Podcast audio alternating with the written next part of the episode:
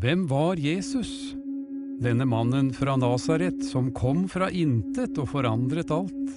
Og hvem var disse som skrev evangeliene om ham? I denne programserien skal vi på en spennende reise gjennom hele Markusevangeliet fra begynnelse til slutt. En vandring som starter i ørkenen, fra under og mirakler i Galilea til hans død på Golgata kors. I motsetning til romaner og eventyr er ikke Jesu død verken det siste verset i denne boken eller oppspinn, men begynnelsen på det største underet i menneskehetens historie.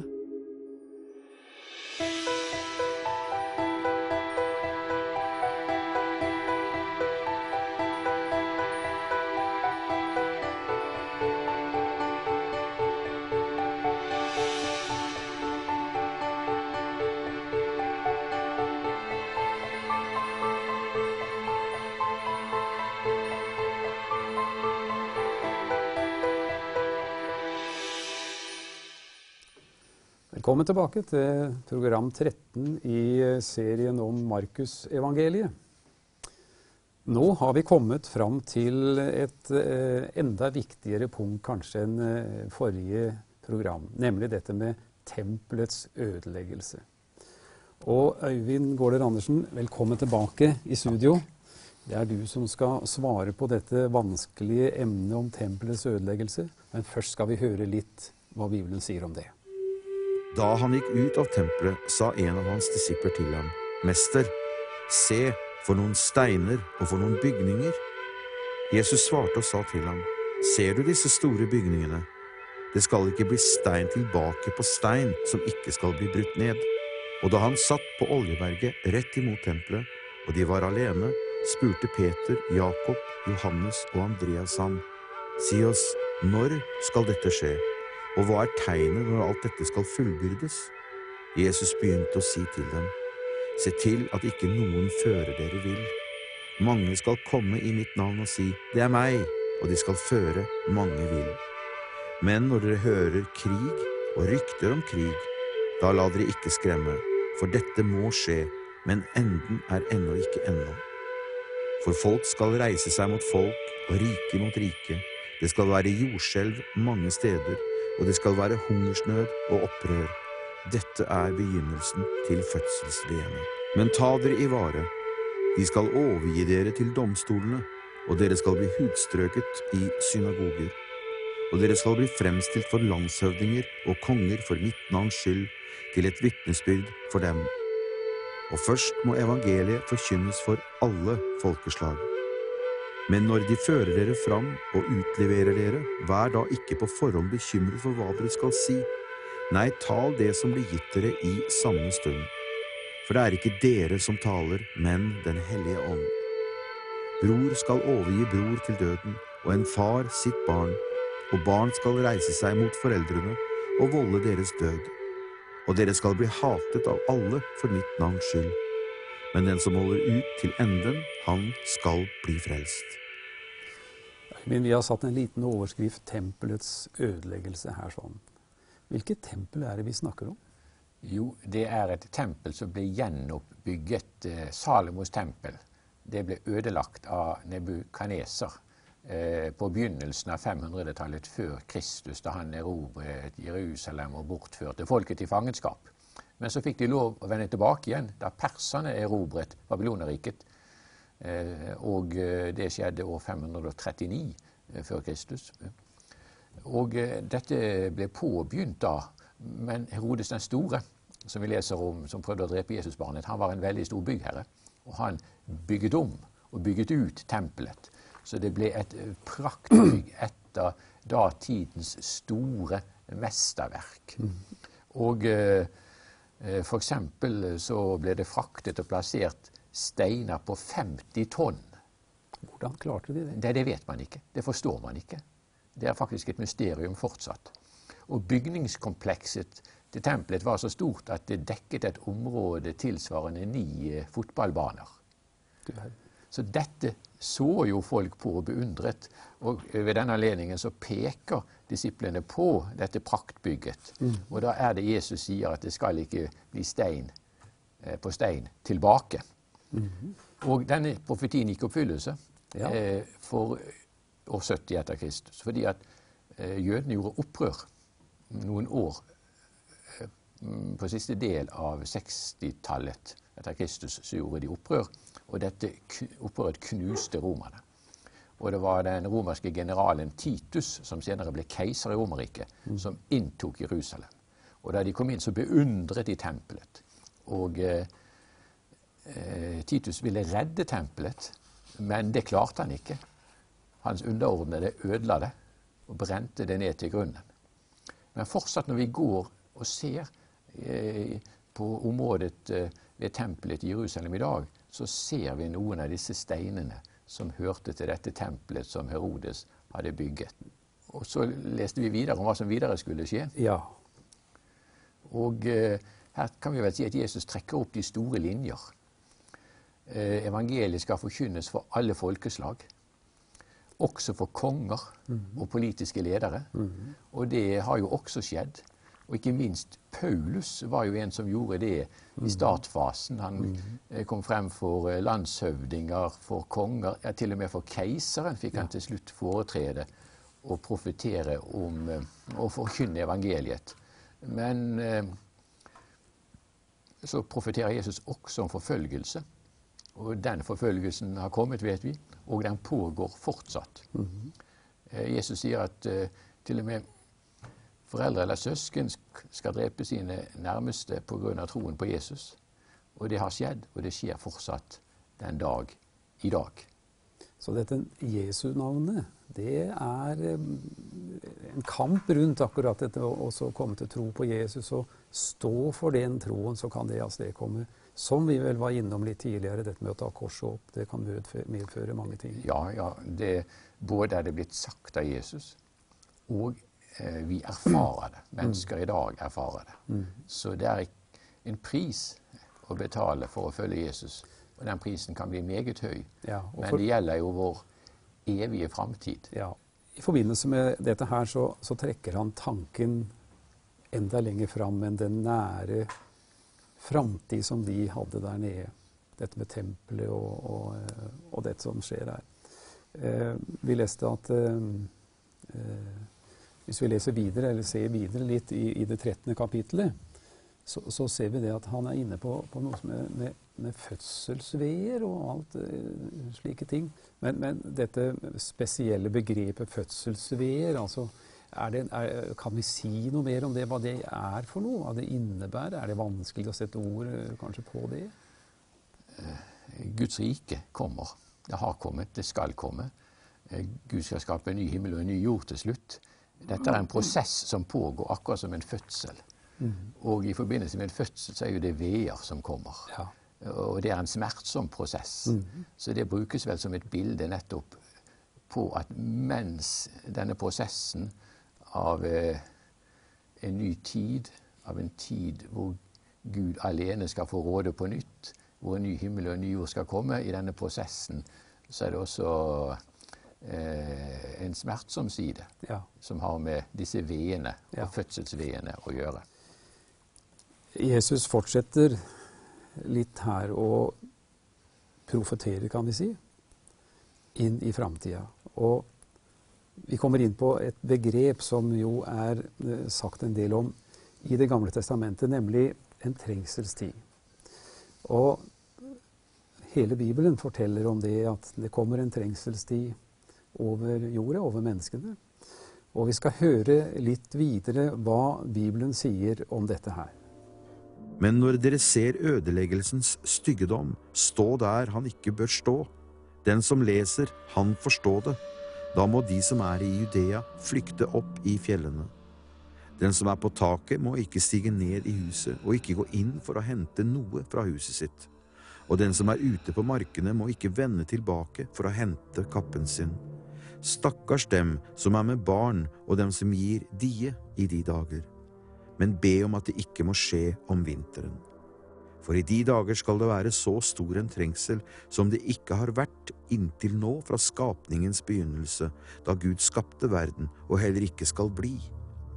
Dersom Herren ikke forkortet de dager, ble intet kjød frelst. Men for de utvalgtes skyld Dem som han har utvalgt, har han forkortet de dagene. Om noen da sier til dere, Se, her er Messias, eller Se der, så tro det ikke. For falske Messiaser og falske profeter skal stå fram, og de skal gjøre tegn og under for å føre også de utvalgte vill, om det var mulig. Men vær på vakt, jeg har sagt dere alt på forhånd. Men i de dager, etter denne trengsel, skal solen bli formørket og månen ikke gi sitt skinn. Stjernene skal falle ned fra himmelen, og himmelkreftene skal rokkes. Og da skal de se Menneskesønnen komme i skyene med stor kraft og herlighet. Da skal han sende ut englene og samle sine utvalgte fra de fire vindretninger og fra jordens ende til himmelens ende. Det er mange underlige uttrykk i Bibelen, og her dukker opp et nytt, nemlig det som heter ødeleggelsens styggedom. Det må du si litt om. Ja, Det går tilbake til profeten Daniel, som levde på 500-tallet, og profeterer om det som skal skje eh, flere hundre år senere. Det var nemlig slik at den syriske kongen Antiokius den fjerde han eh, plasserte, etter at han hadde erobret områdene, eh, et hedensk alter, et Sevs-alter, over brennofferalteret i tempelet. Vet vi når det skjedde? Det skjedde år 167 før Kristus. Akkurat. Så Daniel profeterte dette på 500-tallet, og det skjedde år 167 før Kristus. Og det var jo en grov vanhelligelse av tempelet. Eh, og han forfulgte også jødene og nektet dem å dyrke sin tro, så det førte til et opprør blant jødene, som jødene lyktes i. Og man fikk det man kaller Makkabea-tiden, hvor jødene hadde selvstendighet en periode før romerne erobret eh, Israel. Eh, så uttrykket kommer derifra Daniels bok. Og så henter Jesus det uttrykket opp Det gjør han.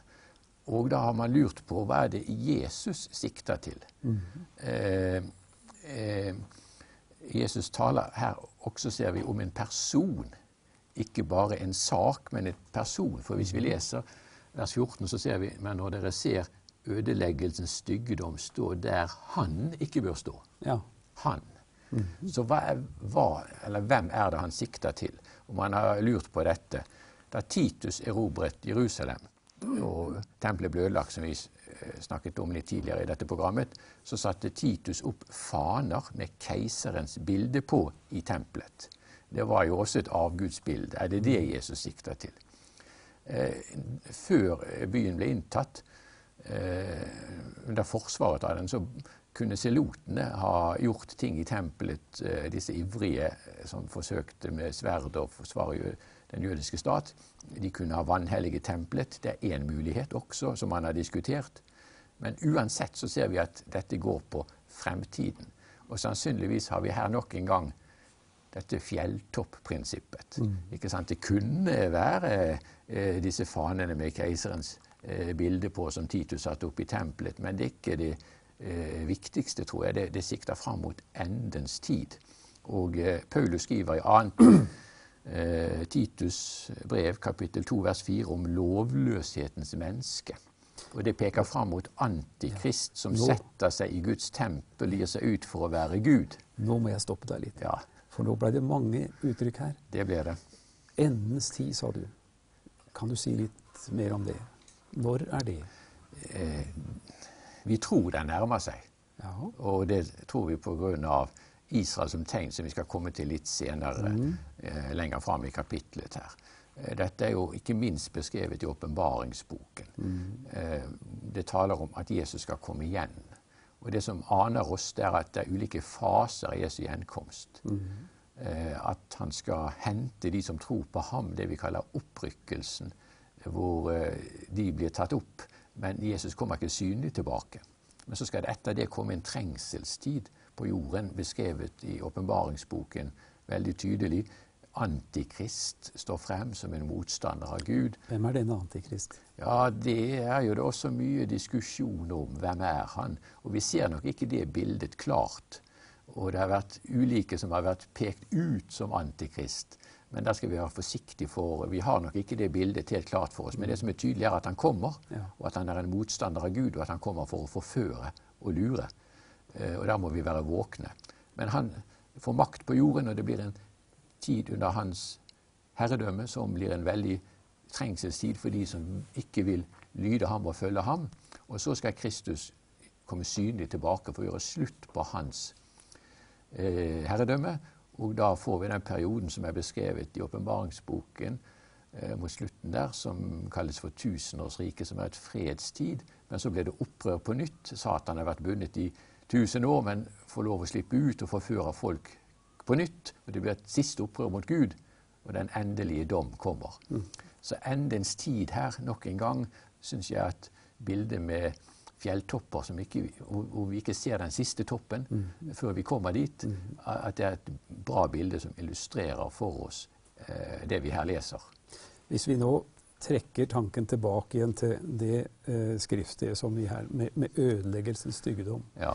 eh, tenker du at denne antikristskikkelsen som du nevnte, dukker opp i, i, i forbindelse med, med, med en fremtidighet her, kanskje under den store trengsel eller, eller et eller annet sånt, tenker du at han er inne i bildet når det gjelder ødeleggelsen? Ja, det er nok, jeg tror nok det, det er det først og fremst sikter mot han. Ja. Den antikrist som kommer. Men så er det flere antikrister som er forløpere for Ja. den endelige antikrist. eh, på ulike måter. Så står det videre at eh, evangeliet skal forkynnes for alle folkeslag. Eh, det står at evangeliet skal forkynnes for alle folkeslag, og så skal enden komme. Ja. Her ligger det etter mitt skjønn en, en mulighet som mange har skrevet om, at vi kan faktisk beregne når Jesus kommer tilbake. Hva vil du si om det? Eh, Jesus det er sier jo at ingen telle opp alle folkeslagene som er igjen, og så kommer enden. Jesus sier at dag og time vet ikke noen. Men det som derimot kan være en utfordring for oss å tenke på, det er jo Matteus som skriver dette, og så skal enden komme. Eh, det er at det kanskje finnes en sammenheng mellom Jesu gjenkomst og evangeliets forkynnelse. Og fordi at vi som kristne har vært for sendrektige med å forkynne evangeliet for alle folkeslag, kan det ha fordrøyet Jesu gjenkomst? Det er et tankevekkende spørsmål som vi kan ha godt av å, å stille oss. Men Jesus peker i hvert fall på dette også her, at evangeliet skal forkynnes for alle folkeslag. Det er jo det som er misjonsbefalingen. Ja, ja visst. Vi ser videre her, Øyvind, i kapittel 13 og vers 28 at vi igjen kommer inn på en lignelse om fikentreet. Skal vi høre litt hva Bibelen sier om det? Ja. Lær en lignelse av fikentreet. Når grenene har fått sevje og bladene springer ut, da vet dere at sommeren er nær. Slik skal dere også, når dere ser dette skje, vite at han er nær og står for døren. Sannelig sier jeg dere, denne slekt skal visselig ikke forgå før alt dette skjer. Himmel og jord skal forgå, men mine ord skal slett ikke forgå. Men denne dagen eller timen kjenner ingen, ikke engang englene i himmelen, ikke engang Sønnen, men bare Faderen. Vær på vakt, våk, for dere vet ikke når tiden er der. Det er liksom med en mann som dro utenlands. Han forlot sitt hus og overlot styret til sine tjenere, og satte enhver til hans gjerning, og dørvokteren befalte ham å våke. Våk derfor, for dere vet ikke når husets herre kommer, om det blir sent på kveld, eller ved midnatt, eller ved hanegal, eller tidlig om morgenen, for at han ikke skal finne dere sovende når han plutselig kommer. Det jeg sier til dere, sier jeg til alle, våk. Vi møter igjen her dette fikentreet, Øyvind, og, og her eh, presiserer faktisk Jesus eh, lær en lignelse av fikentreet. Her er han tilbake til dette treet som vi snakka om tidligere. Nettopp. For det første så var jo fikentreet et meget løvrikt tre. Det mest løvrike treet med de største bladene eh, på den tiden i Israel. Så derfor eh, var fikentreet et, et veldig tydelig tegn på at sommeren nærmet seg. Samtidig så er jo fikentreet, som vi vet, et bilde på Israel. Typisk eh, brukt om Israel. Og derfor for tro, så tror jeg at dette forteller oss at Israel er et hovedtegn eh, på det som har med varsling om Jesu gjenkomst å gjøre. Israel viser oss at tiden nærmer seg. Og det er jo tydelig at Israel, etter at eh, folket ble spredd rundt omkring, skal få lov å komme tilbake igjen til sitt land. Mm. Og eh, Jesus profeterte også veldig eksakt, det er gjengitt i Lukas kapittel 21 vers 24, at Jerusalem skal ligge nedtrådt av hedninger mm. inntil hedningenes tid er til ende. Mm. Og i 1967 så fikk Israel også tilbake hele Jerusalem. Mm. Først ble staten opprettet i 1948. Det er et veldig viktig tegn. Og så eh, fikk eh, man hånd om hele Jerusalem i 1967. Så det, det er eh, for meg et viktig tegn. Jeg er jo så gammel at jeg husker da dette skjedde. Jeg husker hvordan dette ble tatt opp i forkynnelse mm. på den tiden. Og hvordan man koblet dette sammen med profetien til Jesus om at Jerusalem skal ligge nedtrådt av hedninger inntil hedningenes tid er til ende. Og Når du bruker uttrykket 'hedningenes tider' og, og 'nedtrådt', så tenker du på kanskje at de skal regjere over denne byen inntil jødene får den på, tilbake på sin Ja, altså Jerusalem blir jo gjenerobret av romerne etter mm. at jødene hadde gjort opprør i år 70. Mm. og Byen ble lagt i ruiner. Så kom det et nytt opprør mm. eh, på um, 130-tallet etter Kristus. Og det ble også slått ned. Og da eh, gikk romerne enda grundigere til verks. De gjorde byen til noe helt annet, og jødene ble spredt. Eh, så dermed mistet jødene kontrollen over Jerusalem. Og eh, ikke før staten Israel ble opprettet i 1948, da fikk de ikke hele byen, men de områdene som fikk de gamle byen, ja. hele Jerusalem i 1967. Så jeg tror dette har å gjøre med oppfyllelsen av disse profetiene. Ja, vi ser ikke hele bildet. Nei. Vi kan ikke snakke nøyaktig om hvor lang tid vi, vi, taler om, men det er i hvert fall et tydelig tegn på at Jesu gjenkomst nærmer seg. Så ja. Israel blir her veldig viktig i denne sammenhengen. Mm, akkurat. Interessant. Ja. Og eh, så kan man jo også lure på hva mener Jesus når han sier eh, i vers 32 Men denne dagen eh, eller timen kjenner ingen, ikke engang engelen i himmelen, ikke engang Sønnen, men bare Faderen. Ja, Det er et interessant vers. Ja, Jesus er jo Gud, Guds ja. Hvordan kan det ha seg at Jesus ikke vet? Ja. Jeg tror at det har å gjøre med at Jesus har fornedret seg. Mm -hmm. Han var i Guds skikkelse. Han aktet ikke for et røvet gode å være Gud lik, skriver Paulus i Filippa kapittel 2. Han ga avkall på det, tok en tjenerskikkelse på seg. Og denne fornedrelsen På gresk så står det at han uttømte seg. Mm. Og hvordan, det er diskusjon om hvordan vi skal forstå dette. La Jesus igjen sin allvitenhet og sin allmakt i himmelen?